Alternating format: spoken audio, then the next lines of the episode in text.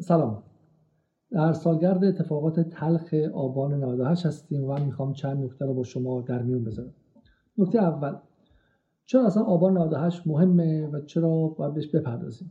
جواب اینه که در تاریخ 41 دو ساله انقلاب اسلامی و جمهوری اسلامی ما هرگز چنین سطحی از خشونت خیابانی رو تجربه نکرده بودیم. دقت کنید که سی خرداد سال 60 زمانی که بخشی از خاک ایران در اشغال دشمن اجنبی یعنی صدام بود و یکی از وحشی ترین نیروهای سیاسی تاریخ ایران یعنی مجاهدین خلق طرفدار مسعود وجوی هم که مسلح به سلاحی گرم بودن رسما ورودشون به فاز مسلحانه اعلام کردن در تهران و چندین شهری که درگیری انجام شد در مجموع 16 نفر و به روایتی 30 نفر کشته شده. در دهه هفتاد که آقای هاشمی رفسنجانی سیاست های اقتصادی شبیه همین آقای حسن روحانی بود. به شدت مستعف ستیز و محروم ستیز و فقرا رو به جونشون به لب رسونده بود و شورش های نان رو در ایران داشتیم ما. در سال 71 در محل طلاب مشهد در سال 74 در اسلام شهر و در عراق. هرگز این سطح از خشونت رو ما تجربه نکردیم. در اتفاقات سیاسی که در چند دهه افتاد در 18 تیر 76 در حدودا دو یا سه نفر کشته شدن و مهمتر از همه در سال 88 که بزرگترین گسل سیاسی این کشور در 14 دهه اخیره از ابتدای قضیه که نیمه شب 22 خرداده تا پایان قضیه که 6 دی ماه 88 یا روز آشوراست در مجموع به نقل از دیگه مخالفترین اپوزیسیون ها 70 نفر از دو طرف کشته شدن. و حتی در دیماه 96 هم که بخشی از جنگ هیبریدی ترامپ و بن سلمان نتانیاهو علیه ایرانه و جنس شبیه آبان 98 در مجموع 21 نفر در چند روز کشته شدن چه اتفاقی میفته که تو آبان 98 توی بازه دو یا سه روزه حد اکثر 230 نفر کشته میشن. این رقم رقم طبیعی برای ایران نیست برای جمهوری اسلامی نیست. ایران 230 هزار جوونش رو تو جنگ از دست داده که امنیت داخلش تامین بشه و هرگز 230 تا از معترضینش تو دو سه روز کشته نشن. هم حکومت هم مردم هم نیروهای اجتماعی باید نگران این باشه اتفاقی باشه که آبان 98 افتاده و بعد در موردش یک بازبینی جدی کنیم و هم فکری کنیم.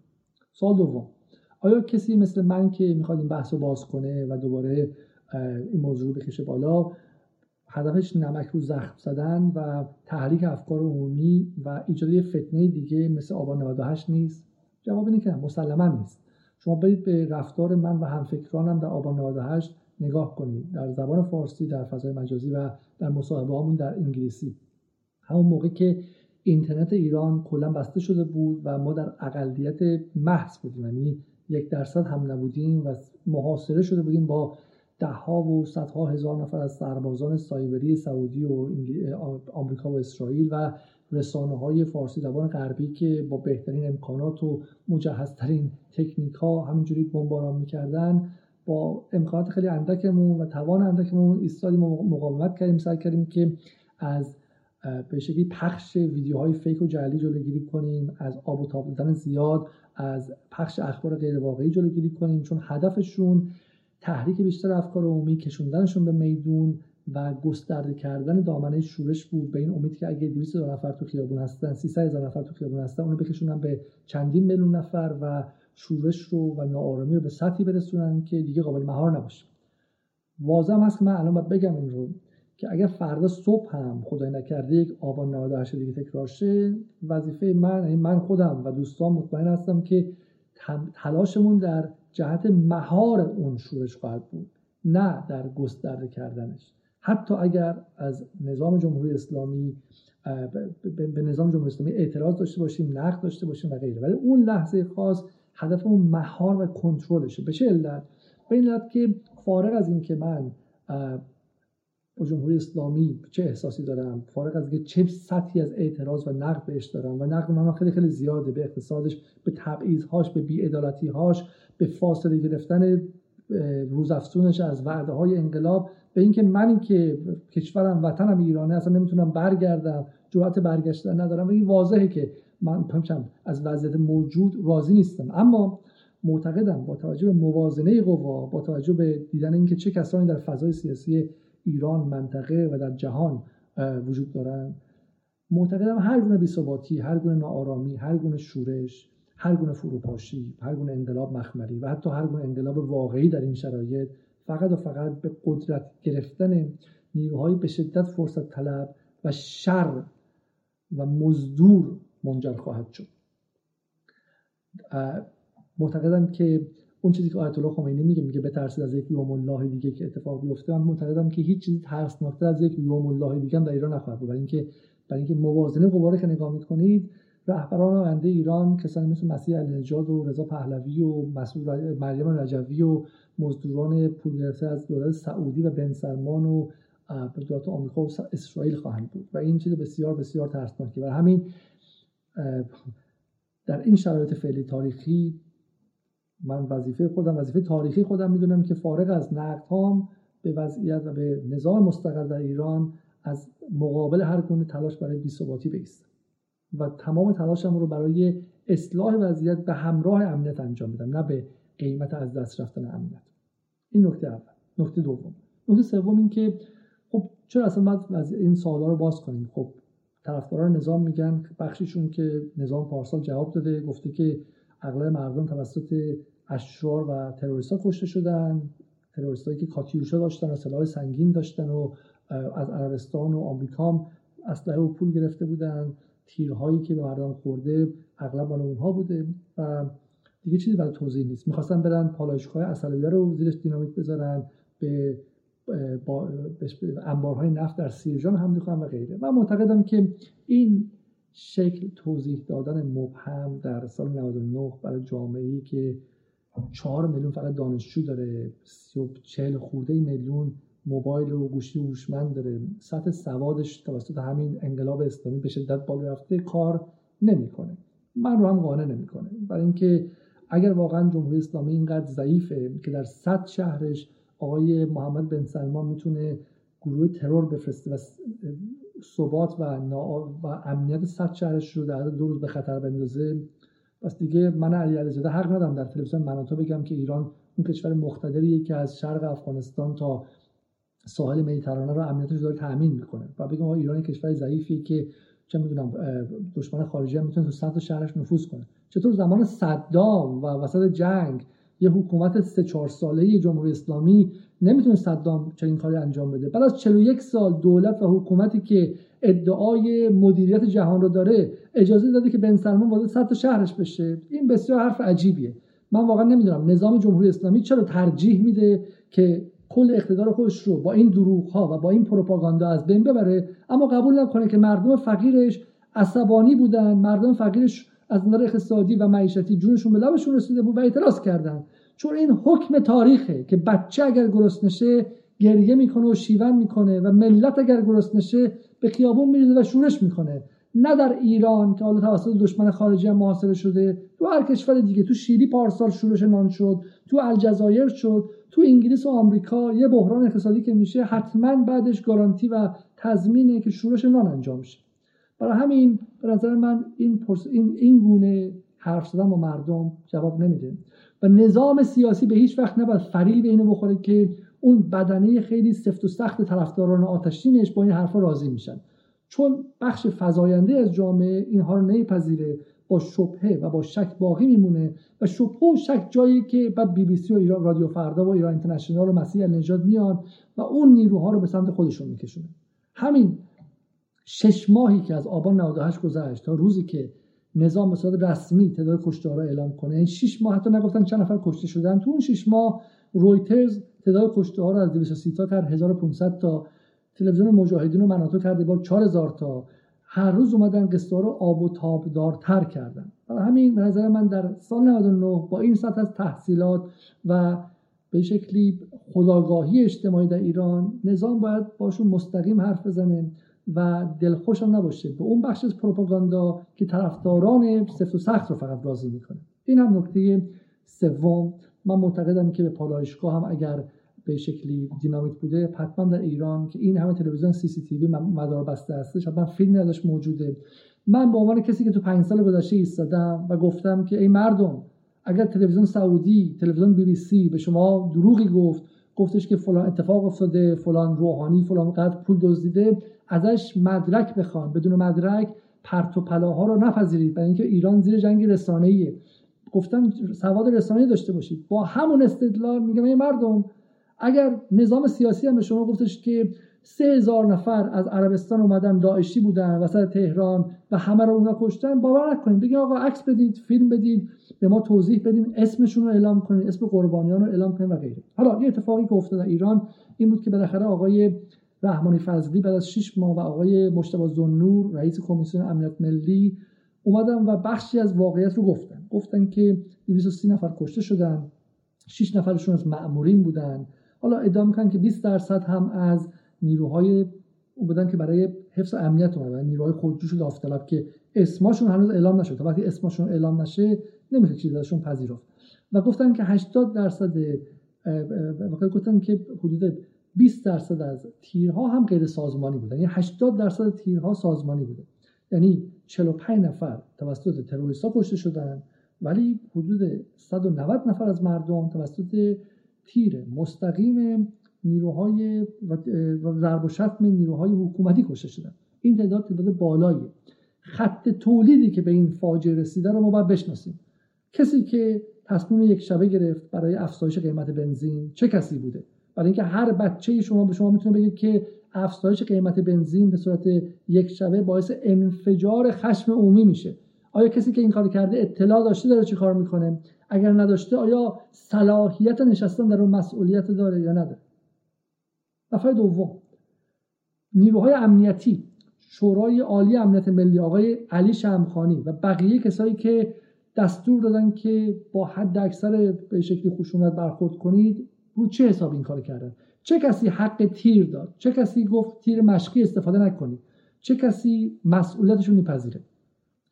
چرا ما که این همه اتفاقات تندتر و تلختر رو توی نظاممون تونستیم با حداقل هزینه کنترل کنیم چرا به اینجا که رسیدیم انان از دستمون در رفت؟ چه اتفاقی افتاد آیا واقعیتی است که نظام با مردم نمی‌خواد در میون بذاره؟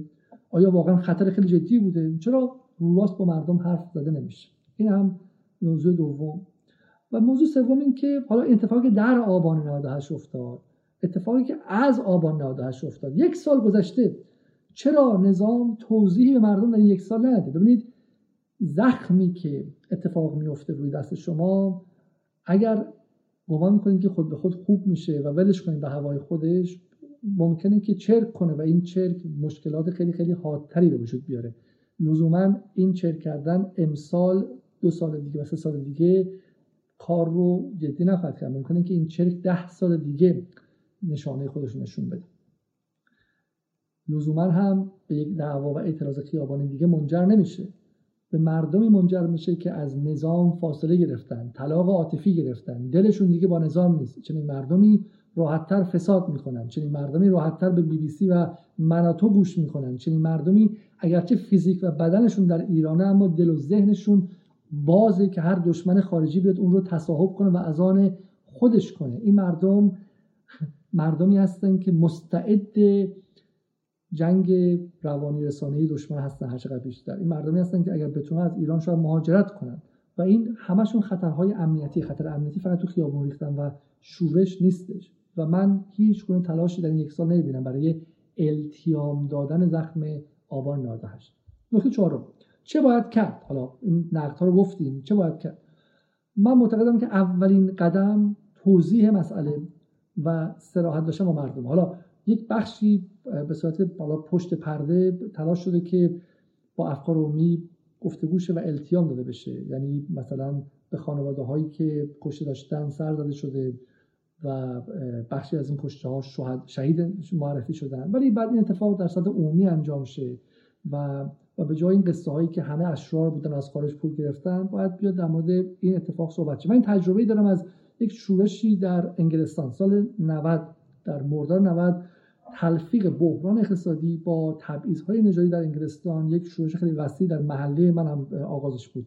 در تاتنام و هکنی اتفاق افتاد که بعد به کل لندن سرایت کرد و تمام این شهر در آتش سوخت. یعنی بخش عمده از لندن زیر آتش رفت. در اینجا هم بانک ها آتش زدن. قمارخانه رو آتیش زدن مغازه رو آتیش زدن پاسگاه پلیس آتیش زدن. مردم عصبانی آتیش می‌زنن. اصلا این چیز عجیبی نیستش. اینکه بگید اینا چون آتیش زدن پس از اشرار بودن مردمی که عصبانیشن خشم داشته باشن نیروی رهبری سیاسی نداشته باشن خراب می‌کنن آتیش می‌زنن. و دولت کامرون دولت محافظه کار انگلیس در اون موقع اومد گفت و با, اومد با دست آهنین باشون برخورد کرد به قول معروف دست آهنینشون به هیچ وجه کشتن 230 نفر نبود. ولی اومدن دستگیر کردن و پلیس آوردن و نیروی ضد شورش آوردن و کتک زدن و غیره و دادگاه های شبانه به خرج دادن و غیره. ولی حرف من این نیست. اینکه وقتی این اتفاق تموم شد وقتی مرحله اول به پایان رسید و نظم و امنیت عمومی دوباره مستقر شد اونجا متوقف نشدن. اومدن گروه های مخالف حزب در اپوزیسیون که موقع حزب کارگر بود سمنها یا انجیو ها شوراهای محلی افراد خیر محلی و غیره اومدن سعی کردن که این زخم رو التیام بدن. اول از همه گروه تحقیق تفحص در مجلس رو افتاد در پارلمان رو افتاد که اصلا ببینیم که چه کسی به شکلی جامعه رو دکمه‌هاشو فشار داده انگولکش کرده آزارش داده که جامعه اینجوری ریاکت کرده اینجوری واکنش نشون داده اینجوری خشمگین شده. و بعد به این نتیجه رسیدن که مثلا چه می‌دونم این ایسپازرسی های خیابونی توسط پلیس باعث احساس تحقیر توی سیاها میشه و غیره. حالا اینا به کنار ولی حداقل تلاشی شد که بیان التیام بدن. و من از آبان 98 تا اینجا چنین تلاشی در ایران نمی‌بینم. ببین سال 88 وقتی که اون گستر وسیع انجام شد چهار سال بعدش آقای خامنه‌ای اومد گفتش که مردم ایران حتی اونایی که با نظام مخالف هستن بیان تو انتخابات شرکت کنن. این نوعی تلاش برای التیام بود برای مرهم گذاشتن بر اون زخم بود. اگرچه حالا آغاز فرآیندی بود کافی بوده نبوده میشه سرش حرف زد. ولی مشابه این هم باید در مورد آبان 98 اتفاق بیفته. من اولین خواهشم از نیروهای مدافع نظام دوستان دانای نظام دوستان نادان نظام رو کنار می‌ذارم دوستان نادان نظام کسایی که فکر می‌کنن که حتی یه لکه کوچیک رو نظام بیفته این مقدس بودن اینها رو به هم می‌زنه. برای همین شده با دروغ شده با پروپاگاندا سعی می‌کنن که همه چیز رو گل بلبلی نشون بدن و این فقط باعث ناراحت تر شدن و خشم جامعه در سال 99 میشه. اینها حتی دیگه کمک هم نمی‌خوان. اینا سرباز سایبری که نیستن هیچ اینا در خدمت سرباز ارتش سایبری دشمن. جامعه امروز جواب می‌خواد سوال گفتگو منطقی می‌خواد. ما دهه 60 نیستیم دهه 60 پدر شما تو سرتون هم می‌زد شما سرتون پایین مینداختین دهه 90 شما به بچه‌تون یه بلند حرف بزنید دیگه بهتون گوش نمی‌کنه. برای من از دوستان دانای نظام تقاضا می‌کنم که این مطالبه رو به گوش مقامات برسونه مطالبه این که آبان 98 احتمالا برای منی که سی سال فضای سیاسی ایران دنبال کردم آبان 98 احتمالا زیرپوستی ترین گسل و طلاق عاطفی که در تاریخ انقلاب افتاده و بین نظام و مردم فاصله انداخته و باید بیان نمایش توضیح بدم. من از مجلس و از نمایندگان مجلس می‌خوام که یک گروه تحقیق تفحص را بندازن. ببینن که چه کسی مقصر در مجموع مقصرترین فرد در آبان نادش بود. نمیشه که شما 230 تا از شهروندا رو بکشید. 7000 نفر رو دستگیر کنید. حدود 200 هزار نفر که اومدن با اعتراض مشروع اومدن بیرون. گفتن چرا داریم اینقدر فقیر میشیم؟ رو با باتوم و اینها هول بدین خونه و مردم رو محکوم کنید بعدم بهشون بگین اشرار. ولی یه دونه معاون بخشدار رو حتی محکوم نکنید. یه دونه معاون وزیر رو حتی محکوم نکنید. مردم میگن چه خبره اینجا؟ آیا ما در یک نظام دو قطبی هستیم که یه قطب اربابین و به شکلی حاکمین هستن؟ یه بخش محکومین و رعایا خب نمیشه که شما این مسئولیت باید دو طرفه باشه. نمیشه مردم مسئول آبان 98 باشن اما هیچون از مسئولین مسئولش نباشه. برای همین از مجلس می‌خوام که بیاد تحقیق تفحص رو بندازه و اصلا بفهمن که آبان 98 چی بوده. همین توضیح دادن قضیه به جامعه نوعی التیام. من از طرفداران بچه های جوون گروه های بسیج و انجمن اسلامی و دانشجویی می‌خوام که بیان در مورد آبان 98 در دانشگاه ها جلساتی بذارن. ببینم که پرسش کنن جامعه شناسا رو دعوت کنن روانشناسان اجتماعی دعوت کنن روحانی رو دعوت کنن. ببین اصلا چرا این اتفاق افتاد؟ باز کردن قضیه اقتدار ما رو کم نمی‌کنه. اقتدار ما رو بیشتر می‌کنه. جمهوری اسلامی در 41 سالگی 42 سالگی و اونقدر اعتماد به نفس داشته باشه که بتونه بگه آقا تو کشور من شورش شد. اقتصاد مشکل داشت. فشار خارجی هم روزافزون بود. اتفاق افتاد. مردم هم بخششون ناراضی بودن. حالا گفتن سعی دارن. 200 نفر تو خیابون اومدن. میشه چند حدودا یک صدام جمعیت. ولی یک بخش جامعه ناراضی بود. ما این رو میپذیریم. به جای اینکه کتمانش کنیم انکارش کنیم ما این رو میپذیریم. با همون یک درصد ده درصد پنج درصد هر چقدر هستن وارد گفتگو میشیم. اونها بچه های این کشور هستن. اون کسانی که در آبان و تو خیابون بودن فرزندان همین کشورن. هیچ فرقی با بچه های دیگه ندارن. هیچ فرق دیگه با گروه هایی که رفتن تو سوریه جنگیدن ندارن. هیچ فرق دیگه با بچه هایی که رفتن توی جنگ علیه عراق جنگیدن ندارن. تقسیم نکنیم مردم رو. این کشور مال همه ایرانی هاست و باید ما با همه مردم صحبت کنیم. سخن پایانی اینه که در سال 99 در 41 دو سالگی انقلاب نظام باید منطق کلی گفتگوش با افکار عمومی رو عوض کنه. دیگه با برنامه اعترافی که تو صدا ما شبکه یک پخش مردم به همه باور کنن دیگه نمیشه این جامعه رو اداره کرد. جامعه باهوشتر باسوادتر شده. دست همه یک موبایل هستش. سطح خبرهایی که بهشون می‌رسه از صدها منبع مختلف هست نه از حتی ده ها منبع مختلف. و با این جامعه باید با منطقی فریقه تر حرف زد. جامعه ایران اگه سال 58 59 بچه سه ساله بود الان بچه 20 ساله است. و باید باهاش با یک منطق 20 ساله حرف زد.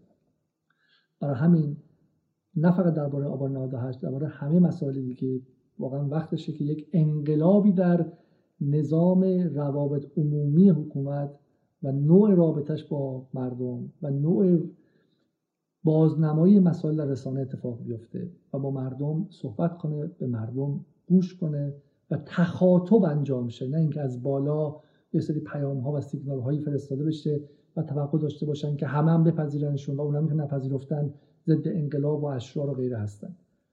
من مطمئنم که ما از این برهه تاریخی عبور خواهیم کرد. من مطمئنم که نور آخر تونل همین الان در حال دیده شدن مطمئنم که آمریکا هم فشارش رو از ایران مجبور برداره. حقانیت ایران اثبات خواهد شد. این منطقه از آمریکا پاک خواهد شد و ما هم روزهای خیلی خیلی بهتری رو خواهیم داشت. اما با تحریم آمریکا بی تحریم آمریکا برای اینکه ملتی تکامل یافته تر بشیم مجبوریم که ایرادهامون رو زیر قالی جارو نکنیم بلکه بیاریمشون بیرون مثل همه ملت های پیشرفته جهان در موردشون حرف بزنیم اعتماد به نفس داشته باشیم که اشتباهاتمون رو بپذیریم و حرکت کنیم رو به جلو. امیدوارم که روزهای خیلی خیلی خیلی بهتر برای همه ایرانی ها هر زودتر بیاد.